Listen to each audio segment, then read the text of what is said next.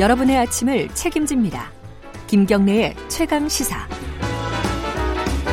최강 스포츠 KBS 스포츠 취재부 김기범 나와 김기범 기자 나와 있습니다. 안녕하세요. 안녕하십니까. 네.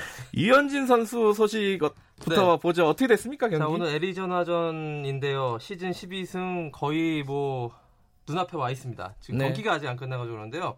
류현진 선수 정말 잘 던졌고요. 네. 7이닝 무실점하고 내려왔어요. 아, 또 무실점이었어요? 네. 네. 안타를 5개 맞긴 맞았고 탈삼진은 4개 잡았는데요. 이게 좀 더 기쁜 이유는 류현진 선수가 사실 목 부상으로요. 음흠. 부상자 명단에 한 열흘 정도 있다가 아, 그래요? 이번에 처음 음. 나온 거거든요. 부상 후유증이 전혀 없고 오히려 부상 전보다 더 완쾌해서 더 잘 던진 음흠. 그런 경기가 됐고요.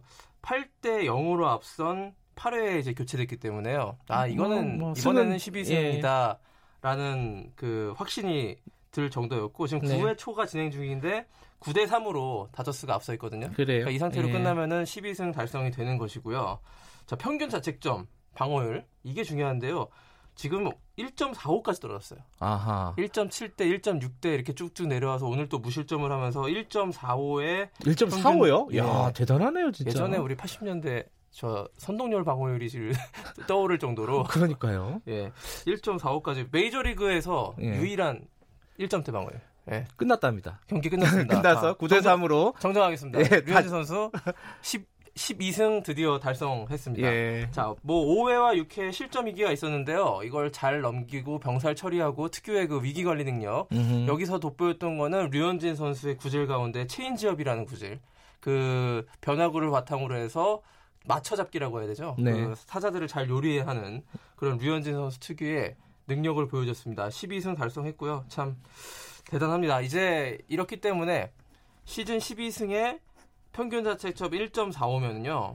진짜 싸이 영상 1순위 후보라고 음, 말할 수 있습니다. 예. 예. 이 크게 그 남은 시즌에서 그 망치지만 않는다면 싸이 영상이 정말 유리하고 경쟁자들보다 한두 단계 정도 앞서간다고 어, 단언할 수 있겠습니다. 오늘은 좀 해외 스포츠 소식 예. 어, 위주로 전해드리네요. 축구도 한번 알아보죠. 네. 프리미어 리그 유럽 그러니까 지난 주말에 이제 유럽 축구 프리미어 리그 개막했는데요. 이게 네. 유럽 리그 중에서 이제 가장 먼저 개막하는 이제 이번 주에 개막하고 다음 주에 개막하는 리그들이 있는데 네. 가장 인기가 많은 게 프리미어 리그잖아요. 네. 우리 손흥민 선수가 있기 때문이기도 하지만요. 음.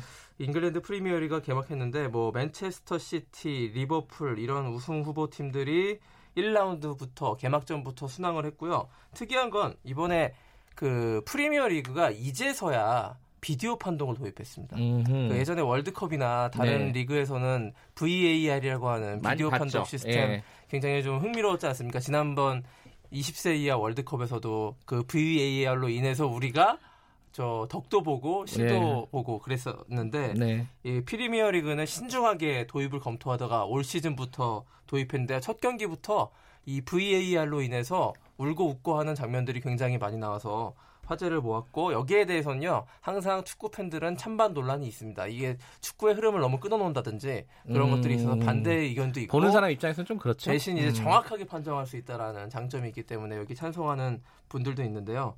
자 어쨌든 이 VAR이 도입된 첫 번째 시즌이라는 점 그리고 이번 시즌 유럽 축구를 보면요. 우리나라 그 해외파 태극 전사들 이 서너 명 정도가 활약을 할 것으로 기대가 되는데 일단 손흥민 선수, 그다음에 프랑스 리그의 황의조 선수와 지금 아하. 가 있어요. 예. 그다음에 발렌시아의 이강인 선수, 스페인 이 세 명의 그 해외파 선수들이 어떻게 활약할지가 굉장히 큰 관심사인데 손흥민 선수는 지난 주말에 나오지 못했습니다. 왜냐하면 지난 시즌 막판에 퇴장당했어요. 아하. 그래서 그 징계가 이제 누적이 되면서 세 경기 결장이라는 징계가 나왔는데 아직 안 풀렸군요. 그래서 예. 지난 시즌에 한 경기 소진했고 올 시즌 두 경기를 못 나옵니다. 그래서 음. 지난 주말 그리고 이번 주말 경기 못 나오는데 아쉬운 건 이번 주말에 토트넘과 음. 그 지난 시즌 챔피언 맨시티가 붙는데요. 거기 또 결장하게 돼서 토트넘으로서는 좀 아쉽고 우리나라 팬도 굉장히 손흥민의 결장이 아쉬울 것 같습니다. 거의 뭐 그 뒤에 잘하겠죠. 네, 그 다음부터입니다. 예. 여기까지 듣겠습니다. 고맙습니다. 고맙습니다. 스포츠 취재부 김기범 기자였고요. 김경래 최강시사 1분 여기까지입니다. 잠시 후 뉴스 듣고 돌아옵니다.